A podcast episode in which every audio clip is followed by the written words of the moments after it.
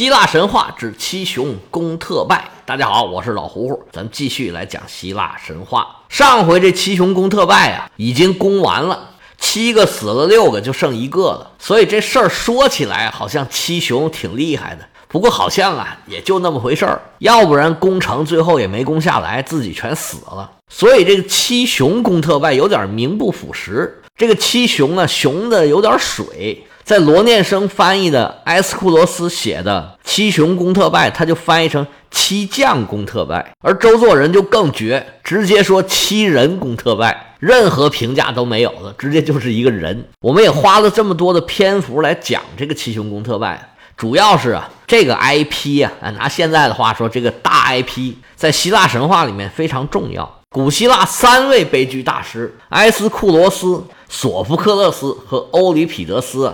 都根据这个 IP 写过非常出彩的悲剧，尤其是索福克勒斯，他写了这个特拜三部曲。这特拜三部曲呢，是俄狄浦斯王，还有俄狄浦斯在克罗诺斯，以及最后一篇叫安提戈涅。这篇俄狄浦斯王被称为三大悲剧之一。现在我们很多电影啊，流行三部曲嘛，其实古希腊早就流行了。埃斯库罗斯写了这个普罗米修斯的三部曲。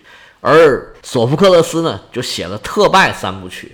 之前我讲这个所谓七雄攻特拜这个故事，包括俄狄浦斯的很多故事，都是取材于他们这三部曲中的情节。之前我曾经说过，希腊神话呀，因为有这些非常优秀的作家，这些悲剧诗人，他们参与的创作，给本来就很复杂、本来就有很多故事好讲的这些希腊神话呀，更加是增光添彩。他们的创作里面加了更多的戏剧冲突，加了更多的关于社会、关于命运、关于法律、关于政府这些思考在里面。这个就让整个这个希腊神话的档次啊上升的很大一块儿，让这些神话在哲学层面、在审美层面有了一个更高的水准，不再是对自然现象的简单的解释。也不再是这些宙斯啊、阿波罗他们的这些风流韵事，这些悲剧里面呢，最核心的一个关键词就是命运。像俄狄浦斯费了那么大的劲，他也没有做错什么，最起码在古希腊人在当时的人的眼光里，他杀了他父亲，当时那个情节呀，并不是什么大错。而且呢，一生啊积德行善，对老百姓又特别好，但是到最后还是摆脱不了这个悲惨的命运。而他俩儿子呢，也是被诅咒，双双死于非命。在索福克勒斯这个特拜三部曲里面的第三部《安提戈涅》里面有更深刻、更复杂的这个人性探讨，还有关于法律啊、政府啊、强力部门啊，以及道德和天命的诸多命题的深入思考。关于七雄攻特拜这个故事啊。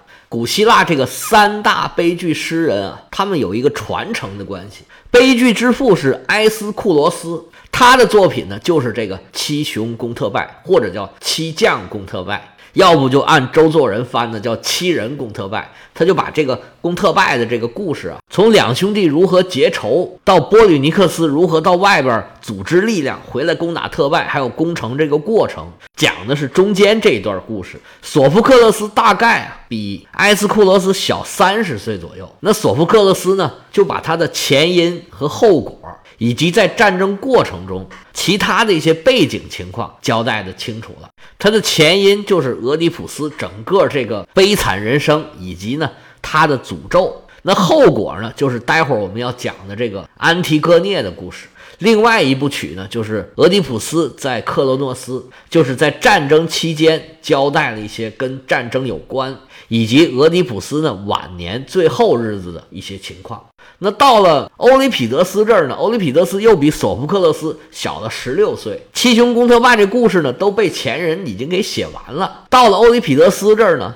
他又选了一个非常奇特的角度来观察这个事儿，他又写了一个悲剧，叫做《腓尼基妇女》。《腓尼基妇女》呢是一个非常有意思的作品。欧里庇得斯他本来呀就是特别擅长写女性的主题。欧里庇得斯相传一生有九十多部作品，流传到现在的也有十八部，其中有很多都是女性主题的。咱们从这个名儿就可以看得出来，欧里庇得斯最著名的代表作叫《美狄亚》。就是讲《阿尔戈英雄传》里面押送跟美狄亚呢这个纠缠不清的爱情故事。这个呢是希腊三大悲剧之一。他的作品呢还有《特洛伊妇女》《酒神的伴侣》，还有我们要说这个《菲尼基妇女》。你从这个名儿你就看得出来，有很多剧都是以女性为主人公的。这个腓尼基妇女的主人公并不是腓尼基妇女，而是俄狄浦斯的母亲和妻子伊俄卡斯特。欧里庇得斯可能是因为自己啊年纪比较轻，当然不是跟我们比了，他是跟前辈大师啊。你比如说像索福克勒斯和埃斯库罗斯，那有很多题材已经被人家写完了，他呢？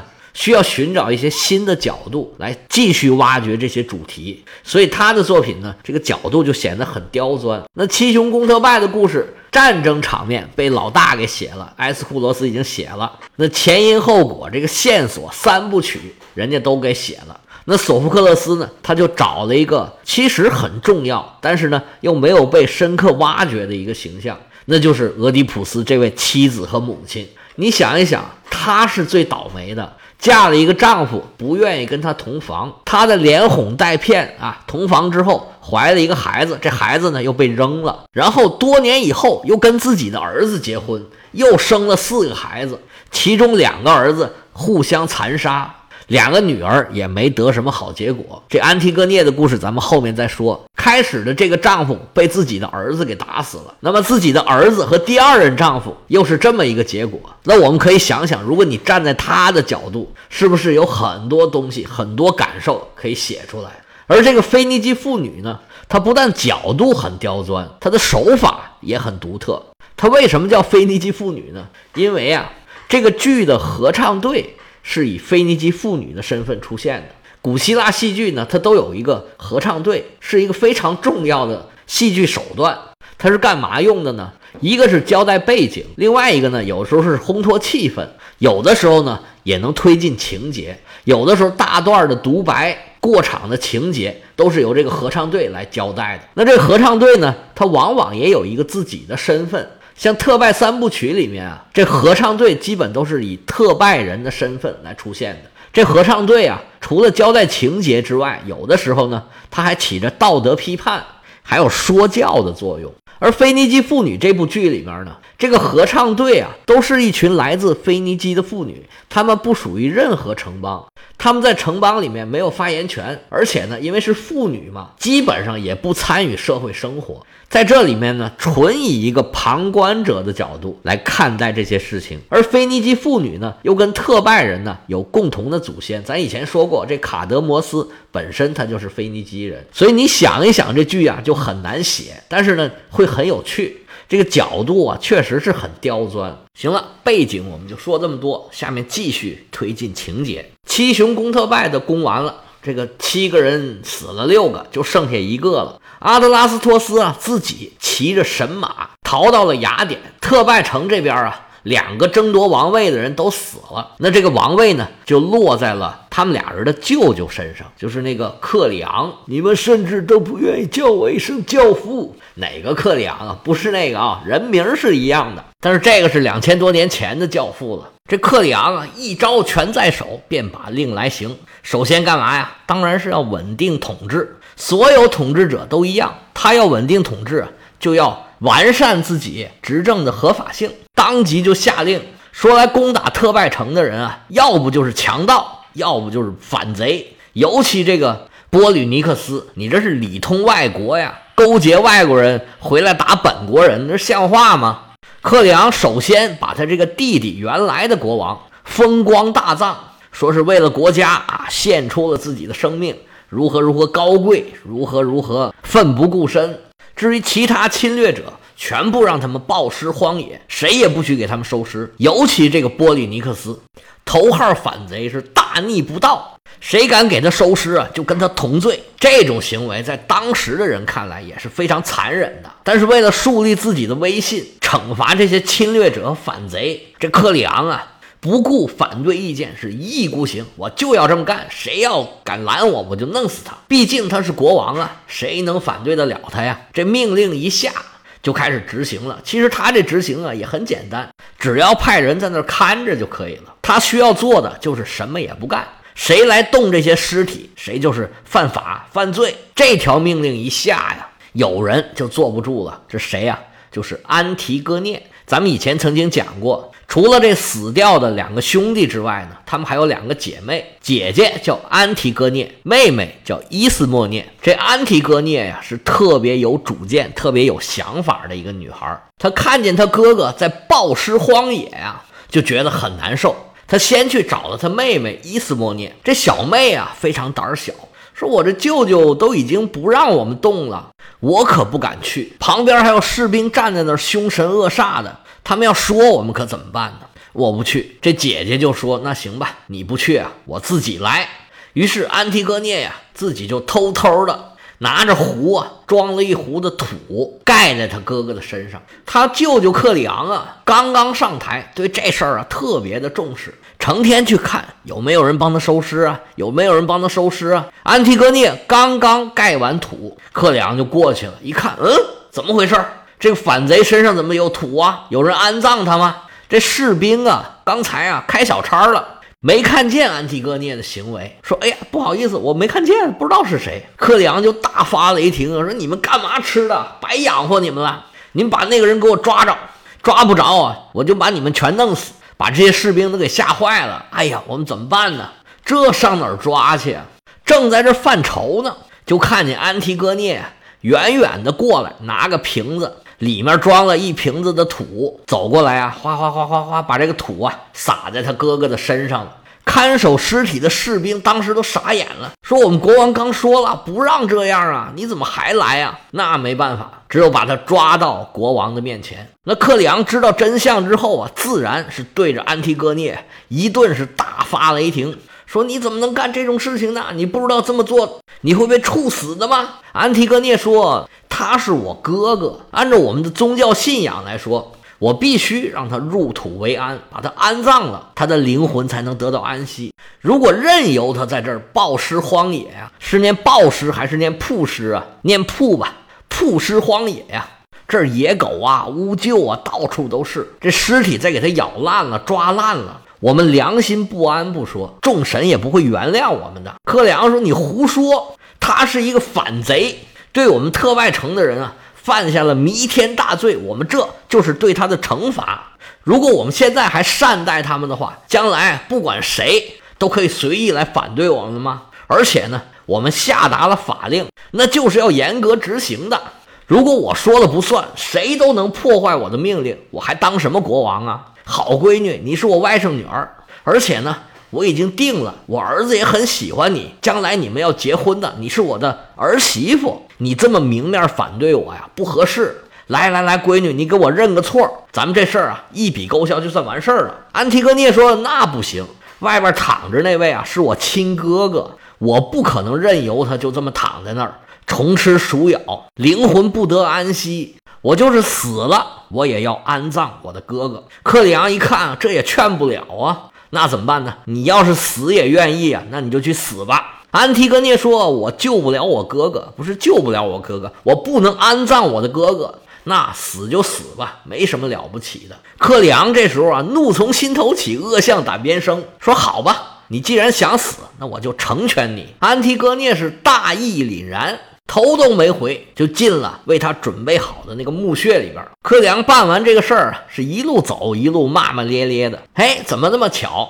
这路上啊，又碰到了咱们以前提过的那个盲眼的预言家特瑞阿西斯。这位特瑞老啊，聊着聊着就告诉柯良说：“你这么做呀，不太合适。死了这么多人，你还要再杀人命啊？你这时候啊，惹怒了众神，将来呀，你有恶报。”克里昂听了这个话呀，一边走一边琢磨，是不是我做的有点过分了呢？走着走着，越想越不对劲儿，算了吧，我还是过去把安提戈涅给放出来吧。等他到了囚禁安提戈涅那个墓穴的时候啊，发现呢已经晚了，人都已经死了。克里昂看着这个墓穴是若有所思啊，咋办呢？他这还没想好怎么办呢。就见一个小伙子连哭带喊的，发疯一样的跑过来了。他冲进墓穴一看，安提戈涅已经死了，回头就冲着克里昂啊，爹娘祖奶奶一顿卷呢，说这谁这么大胆，连国王都敢骂呀？那是敢骂。这个人呢，正是克里昂的儿子安提戈涅的未婚夫，名叫海蒙。这儿子啊骂完他父亲之后，说：“安提戈涅死了，我也不想活了。”然后自杀身亡，跟着安提戈涅一起走了。克里昂已经死了一个儿子了。之前咱们说过，七雄攻特拜之前，战争眼看要打还没打的时候，克里昂就有一个儿子叫莫诺寇斯，献祭了阿瑞斯的毒龙了。这回可倒好，又死了一个。这个克里昂又是搬起石头砸了自己的脚，自己做事害了自己的儿子。这个就是希腊悲剧里面最喜欢用的这种命运安排的一种写法。安提戈涅是非常著名的一个剧，到现在啊都经常有地方在演。很多很多哲学家呀、文学家呀、戏剧家呀，都对这个剧啊做了很多很多非常深层次的探讨。里面关于亲人呐，关于死亡啊，关于信仰啊、政治啊。什么责任呐、法律呀、家庭啊，诸多的元素都搅到一起了。像黑格尔这样的人都专门写文章研究这个作品，而且呢做了非常非常深刻的探讨。我在这儿呢，也就是把情节大致说一下，不再班门弄斧了。您要是有兴趣啊，可以找一找这些大师的作品看一下。安提戈涅就这么死了，但是这事儿啊还没完呢。这七雄不是死了六雄吗？还跑了一雄呢。阿德拉斯托斯跑到雅典去了，他很快啊也得知自己带去这么多人呢，全部都曝尸荒野。那这么做呀，在当时来说也是很不人道的。而且呢，在这些人里面呢，大部分都是他的亲戚，还有女婿。那阿德拉斯托斯不可能眼看着自己的亲人就这么落得如此悲惨的下场啊！因为在希腊人看来啊，不入土为安，不埋葬起来啊，就下不了冥界。可以说是一件人神共愤的事情，再加上啊，阿德拉斯托斯反复请求雅典的国王叫特修斯，决定啊，那行吧，我们就出兵帮你把特拜啊给打下来。特拜城啊，经过了一次战争，这实力啊受损很严重。阿德拉斯托斯加上特修斯的生力军，哎，很容易的就把特拜城啊给打下来了。不过他们也没有别的要求，只是要求啊安葬这些人。士兵就不说了，实际上他这七雄啊，现在需要安葬的人啊也不是很多。那位大预言家安菲阿拉俄斯啊，已经是被宙斯收走了，活不见人，死不见尸，这就少一个了，六雄变五雄了。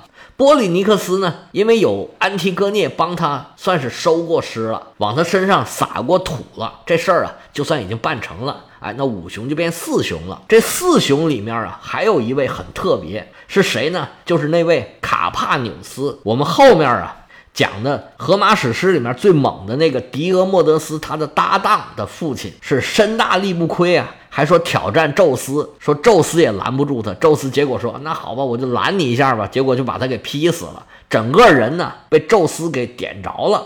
因为他被宙斯给烧着了，他这个尸体啊是被神火所烧，所以很神圣，你要另外去烧。那么现在安葬的呢，其实就只有三位。阿德拉斯托斯主持仪式，把这三位啊一起都给火化了。